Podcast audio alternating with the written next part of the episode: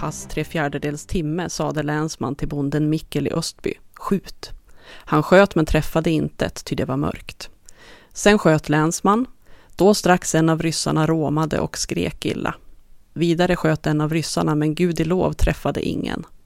Sist sköt dock klockaren, men vet inte om han träffade, utan i detsamma som klockaren sköt så bar det av med ryssarna.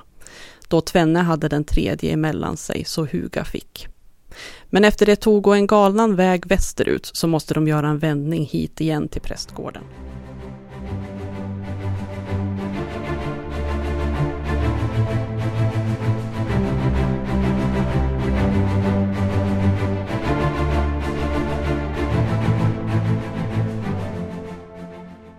Hej och välkomna till Arkivpodden i serien Dokumenten berättar.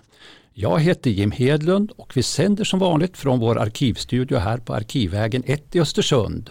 Och dagens poddgäst är en gammal goding ska ni veta. Det är Mona Bergman, arkivarie på Riksarkivet i Härnösand. Välkommen tillbaka Mona! Tack så mycket, tack så mycket Jim!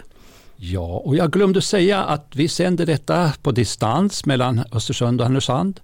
Men egentligen är det ju så pass nära att vi skulle ju kunna ropa till varandra mellan arkiven, eller hur? Mm, säkert, men det skulle kanske vara svårt att spela in, tänker jag. Ja, det har du rätt i. Ja, ja, det är, det är tur att det finns teknik för sånt här. Men eh, Mona, den här inledningen var ju väldigt dramatisk. Vad var det här? Nu är jag väldigt spänd på att få höra vad det här var.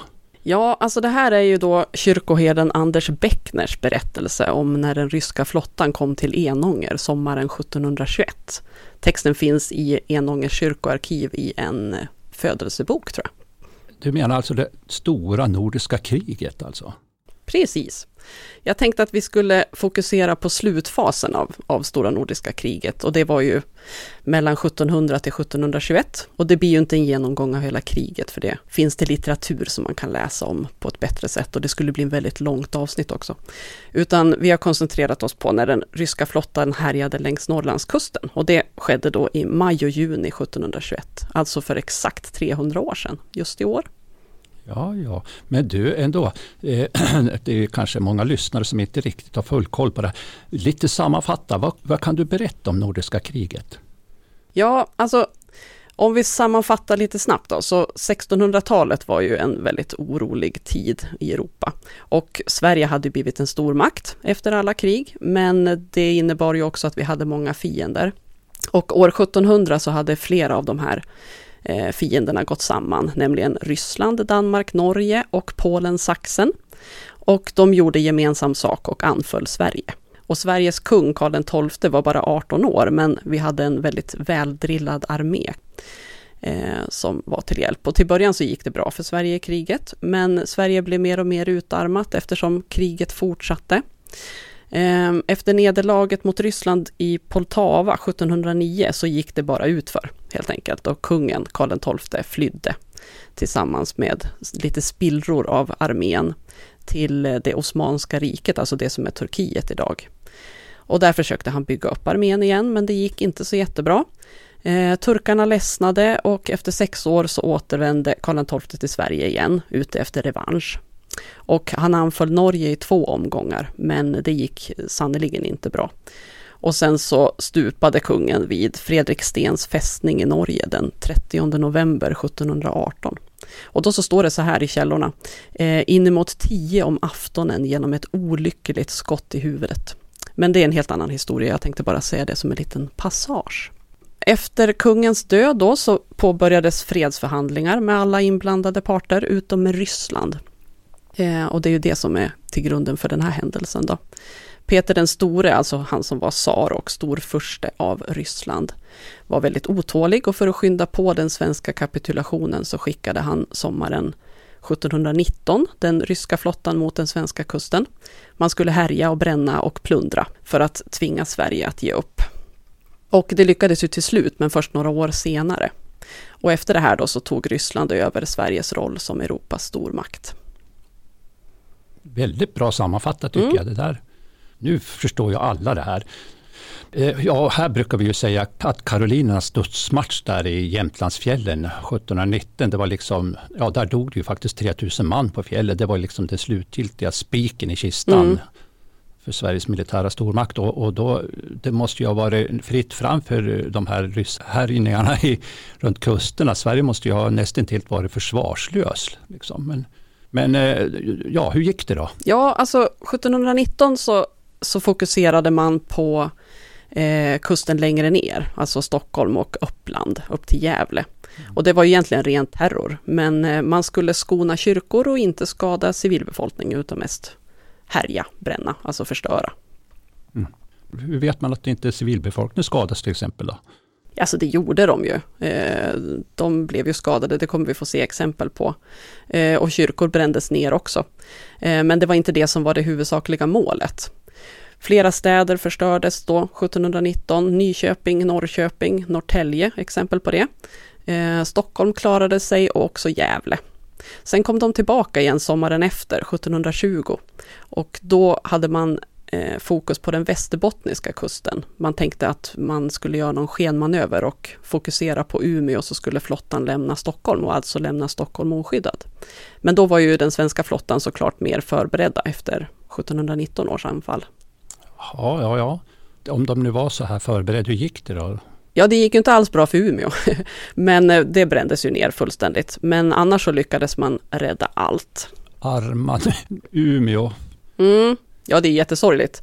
Eh, det måste ju vara extra hemskt också eftersom man vet vad som hände året innan, kan jag tänka mig. Men, men hur som helst så är det krigets sista händelser, alltså innan freden i Nystad den 30 augusti 1721, som händelsen under sommaren där 1721, då den ryska galärflottan anföll och brände byar, städer och järnbruk längs Norrlandskusten. Det blir det som vi ska fokusera på.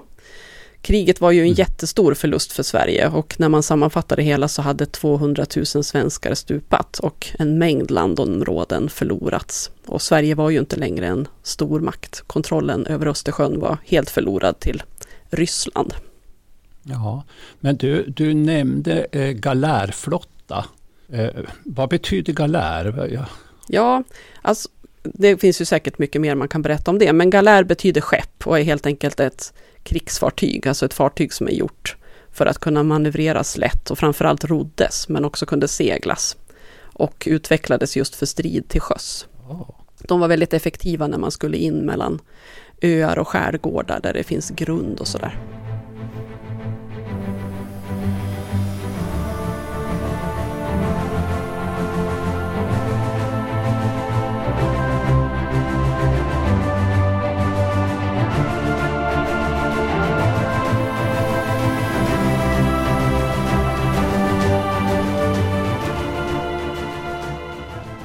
Men du, det här är ju stor historia, eller hur? Mm. Sånt som vi har läst i skolan, det måste ju finnas massor av handlingar i, i arkiven om det här. Ja men precis, det finns ju jättemycket.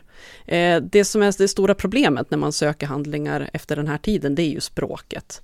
Inte bara vad texterna betyder, utan kanske framförallt vad det står, alltså känna igen skrivstilen. För under 1600 och 1700-talet så skrev man inte med latinska bokstäver i Sverige som vi gör idag, utan man använde tysk stil. Bokstäverna ser helt annorlunda ut. Ett litet R kan se ut som ett eh, litet W och ett eh, K kan se ut som ett och-tecken och så vidare. Det är skillnad på bokstäver också om de står i början av ordet eller i mitten av ordet eller i slutet av ordet. Så det är svårt att ugna som man kan göra med modern text. Då kan man ju bara skumma igenom sådär, men här så får man ju ha lite tur om man väljer rätt från början. Det man kan göra det är att ställa in blicken på vissa ord. Eh, så kan man ju se att det verkar handla om samma, eller ja, att det verkar handla om det här. Och det är ju brännande och skövlande och fienderyssen, moskoviter eller kosacker. Eh, förstår det det så vet man ju att det handlar om, om den här händelsen i alla fall. Det här är ju jättespännande. Ja, men du, jag tänkte på det, vi kanske ska uppmana någon driftig lyssnare att bilda en avskriftsgrupp då som kan transkribera eller översätta det här då, om det finns mm. intresse. Det vore ju en jättegärning för, för Sveriges kulturarv som vi säger och inte minst för forskningen. Men eh, du Mona, det här, jag är otålig nu. Jag, va, nu vill jag veta, vad har du hittat för något? Nu, ska, nu måste du berätta här.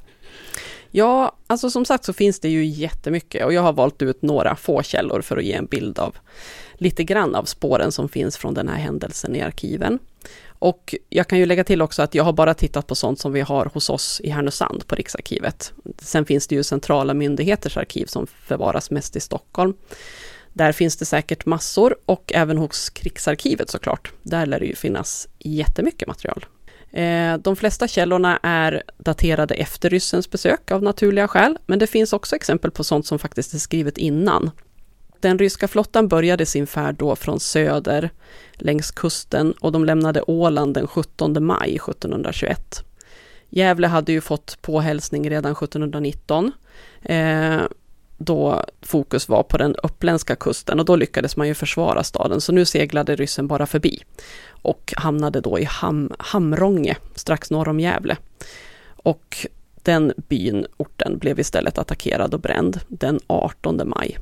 Sen så kom de ryska soldaterna till Norrala den 21 maj och där finns det en redogörelse om hur det hela gick till när de kom till prästgården.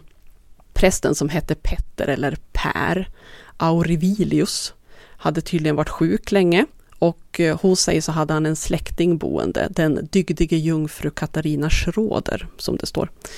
Och i en rapport då som sammanställts för att visa vilken lös egendom som gått förlorad i attacken så berättas det att fienden, som så grymmeligen framfarit, hade slagit sönder alla kistor och skåp och rivit sönder sängkläderna, kuddarna, bolstren, spridit ut dunen på gården. Och allt av värde tog ryssarna med sig då och använde de här kuddarna och bolstren som säckar.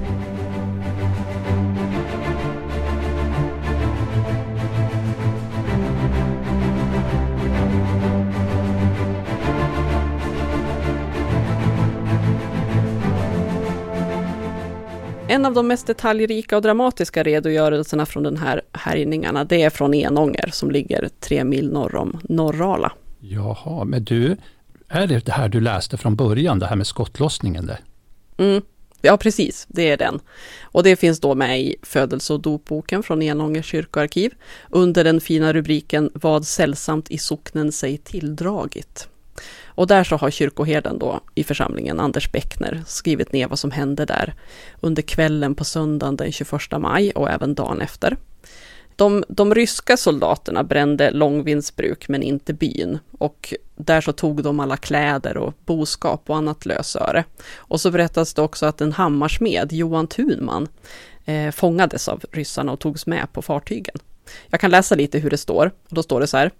Natten emot måndagen for kosackerna över 300 man norrut till Nora, Hede och Myra, där de skövlade och brände upp alltsammans med undantag från några gårdar i Västermyra. Fem av dessa 300 tog sig vid midnatt över bergen hit till prästgården. Det här är både spännande och skrämmande faktiskt, det här är ju. Ja men visst är det, det är som en film. Det var sen då vid prästgården som dramatiken utspelades. Det fanns ju inga svenska soldater på plats, utan de enda som var kvar var länsman som hette Mikael Engman. Klockaren Halvar Hedin, han hade varit underofficer tidigare, så att han hade ju lite militär vana i alla fall.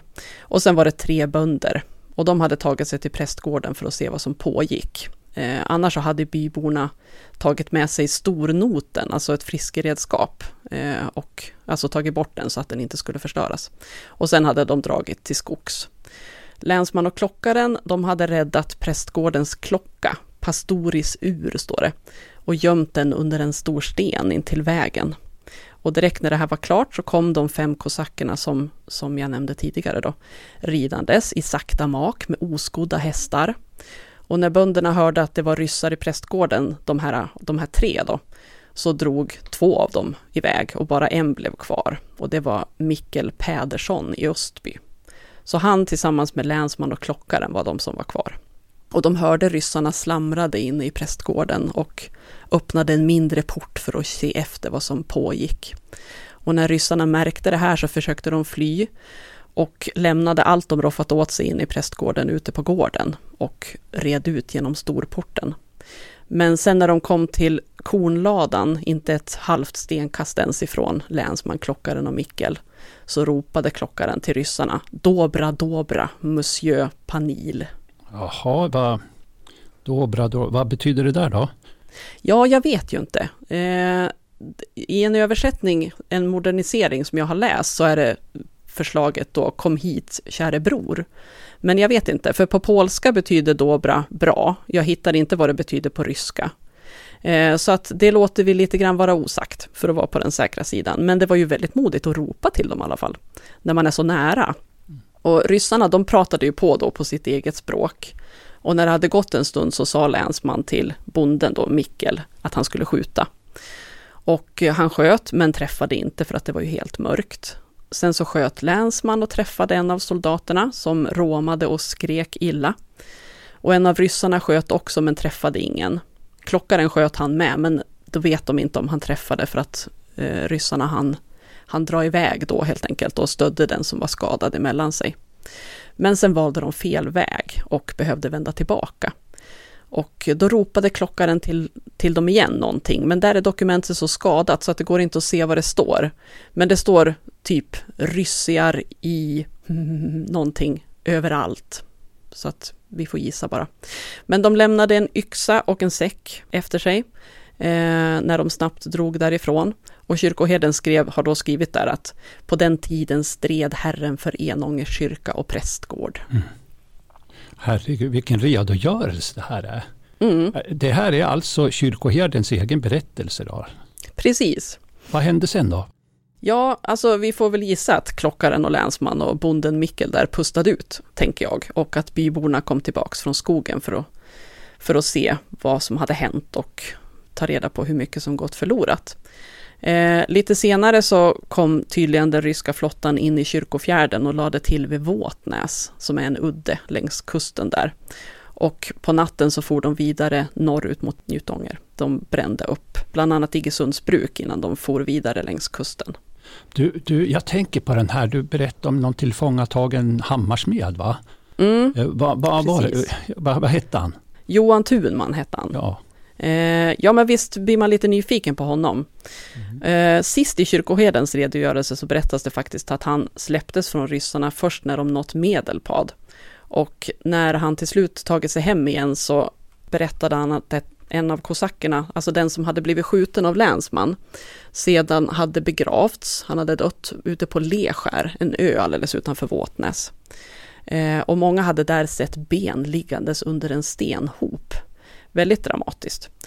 Eh, tänk att stå där i mörkret, öga mot öga med fienden, samtidigt som ryktet om brända gårdar söderut måste ha nått befolkningen, får man ju tänka sig. Ja, ja verkligen.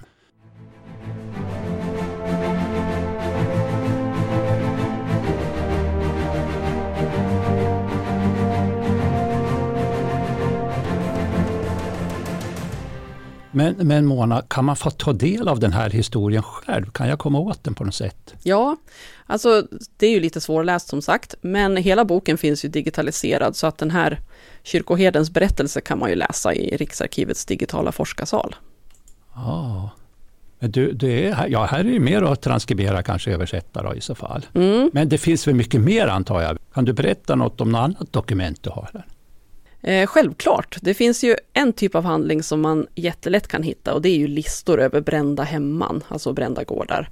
Och även listor och förteckningar över förlorade ägodelar. Och de här eh, ställdes såklart samman för att man skulle få en redogörelse över allt som gått förlorat, men också för att man skulle kunna hjälpa drabbade med ersättning. Ja, ja men vad bra, så man försökte ändå hjälpa de här stackarna som drabbas då? Ja, precis. Man fick skattelättnader och jag tror också att man fick någon annan typ av hjälp, alltså mat och säd, kläder och sådär, eftersom så mycket hade blivit förstört. Och hur som helst så är ju vi ett land med ordning och reda, så att sånt här finns ju såklart sammanställt. Vilka gårdar som bränns, vem som ägde dem, vilket nummer gården hade i byn, hur många hushåll som hörde till gården, hur gården ägdes, mantal och så vidare. Och de här redogörelserna över förlorad lösegendom så kan man ju komma lite djupare för att där är ju saker med också. Så där kan vi bland annat ta reda på lite mer eh, från den som ägde Vifors bruk som ligger närmare Gävle. Ägaren där hette Anders Jansson Volgemut eller hur man uttalar det efternamnet. Eh, och han skriver att de helt enkelt är ruinerade efter den ryska kosackernas besök där den 18 maj. Han förlorade ju inte bara prylar utan också sin salige svärfader, alltså han som ägde bruket innan honom. Eh, hans böcker och dokument, alltså troligtvis arkivet då. Jaha, ja det lär ju inte ha varit så lätt att göra affärer om hela arkivet och alla räkenskaper brändes upp. Ju. Nej men precis, det låter ju för oss arkivariemänniskor så låter det ju förfärligt hemskt givetvis. Eh, till och med frun Charlottas kläder står med i listan med förluster. Och i slutet så har han skrivit eh, jag, fattig man, härigenom så ruinerad, det är värre än en tiggare ifrån fienden helnaken. Men hustru och dotter till innanplaggen avklädde är och nedkomne och hava vi nu intet att tillgå och hjälpa oss med, där icke Gud nådeligen hans kungliga majestät, vår allenådigaste konung, kristliga hjärta beveker till någon hjälp. Eh, det var ju jättejobbig svenska. Men ungefär, eh, jag fattig man härigenom så ruinerad att jag värre än en tiggare ifrån fienden lämnades helnaken, medan min hustru och dotter kläddes av till innerkläderna. Nu har vi ingenting kvar och ingen hjälp om inte Guds nådiga, hans kungliga majestäts kristliga hjärta kan förmås hjälpa oss. Hör du, man blir ju faktiskt lite sur på de här ryssarna tycker jag. Mm. Hur långt upphann de efter kusten? Ja, eh, nu har vi ju mest varit i Gästrikland och Hälsingland och den 25 maj så hade man nått Sundsvall och det var där i Selånger som det sista slaget skedde mellan ryska och svenska soldater. Och det här var den 25 maj då. Eh, det var Jämtlands kavallerikompani som skulle rädda stan och emot sig hade man då en typ tio gånger så stor rysk styrka. Det gick ju inte alls bra. Eh, ryssarna segrade och det fanns säkert jättemycket intressant att läsa i magistraten, alltså de som styrde staden i, i Sundsvall, i deras arkiv efter den här händelsen. Men som vi ju vet så brann ju Sundsvall igen 1888 och då så förlorades ju jättemycket arkivhandlingar. Men, jaha, Ja, där försvann alltså en stor del, eller en del av vår historia, i varje fall i lågorna. Ja, ja men visst. Det är ju lite som en liten parentes så kan jag ju berätta att det första protokollet från magistraten i Sundsvall efter branden 1888 så står det ungefär så här fast med en helt annan typ av svenska. Men ja, då börjar vi med paragraf 1 igen då. Handlingarna förvarades i ett arkivrum som skulle vara brandsäkert, men det var det inte.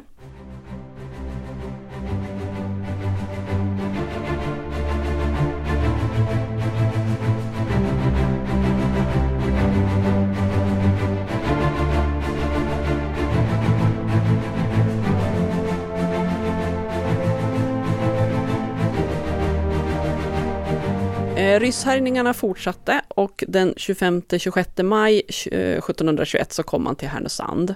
Och där finns det ett protokoll från magistraten som är daterat innan anfallet. Visste befolkningen vad som var på gång då? då?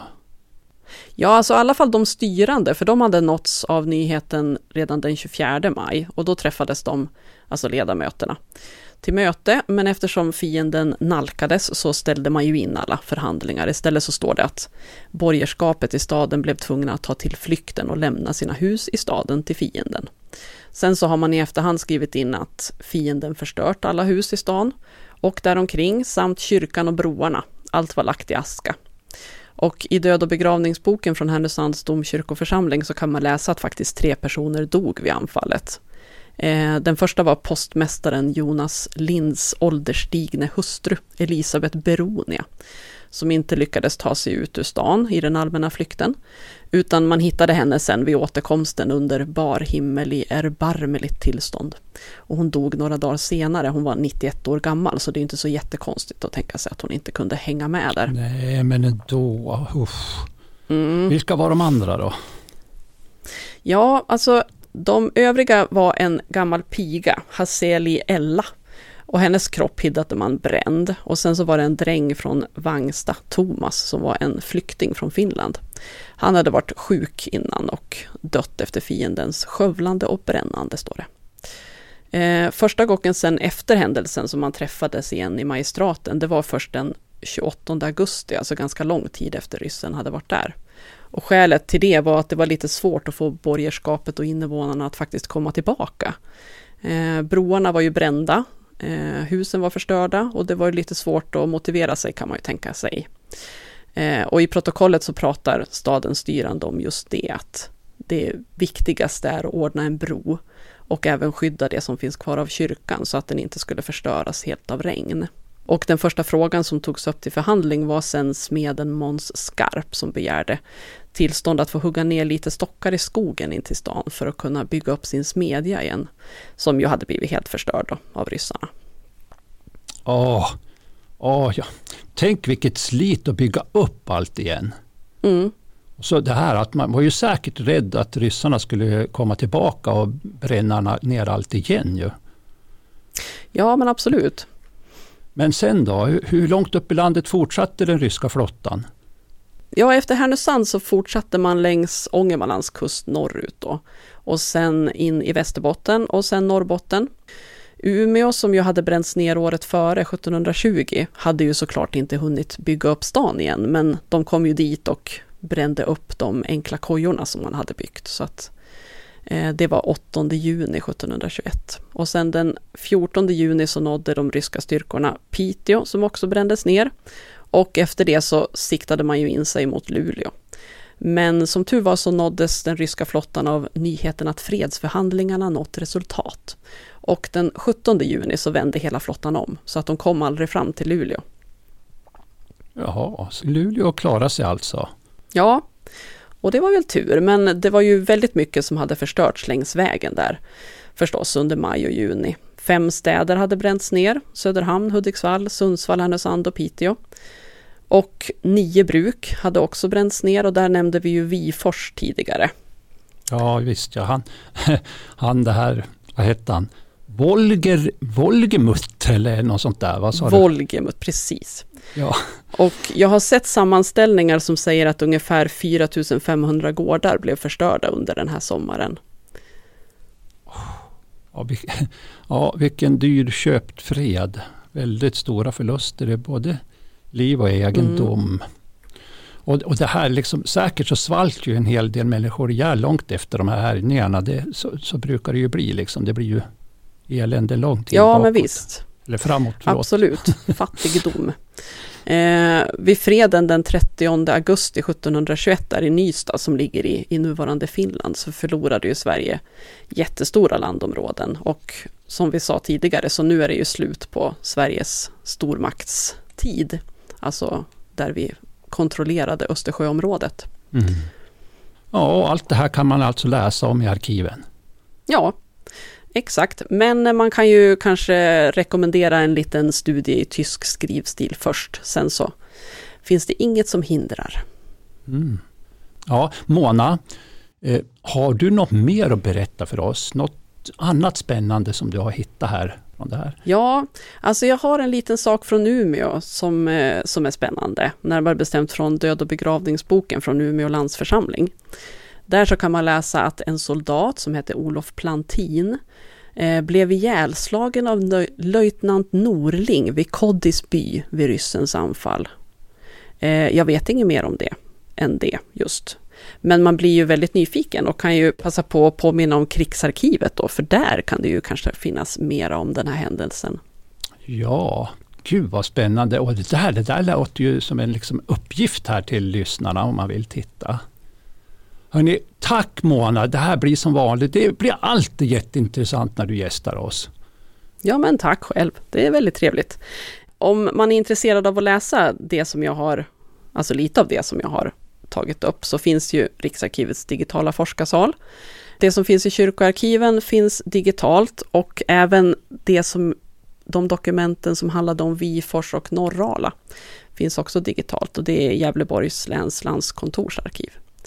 Eh, men sen så är det ju väldigt mycket som inte finns digitalt förstås. Så att vill man läsa mera så får man nästan besöka en läsesal och bläddra runt lite i korrespondensen. Mycket länsstyrelsearkiv förstås. Allt gick ju förbi där nästan. Och sen finns det ju massor av centrala arkiv och sen såklart krigsarkivet. Ja, det är ju perfekt. Nu, nu, nu är det bara ut och forska. Det här är ju liksom Det här ska vi inte fira, men det är bra att forska på. Absolut. Tack än en gång Mona Bergman och du är så välkommen återigen. Tack så mycket. Ja, och tack alla ni som lyssnar och fortsätt följa oss. Det kommer snart mer intressanta poddar. Och härmed så vill jag bara säga klart slut från Arkivstudion. Sköt om er där ute och vi kommer tillbaka.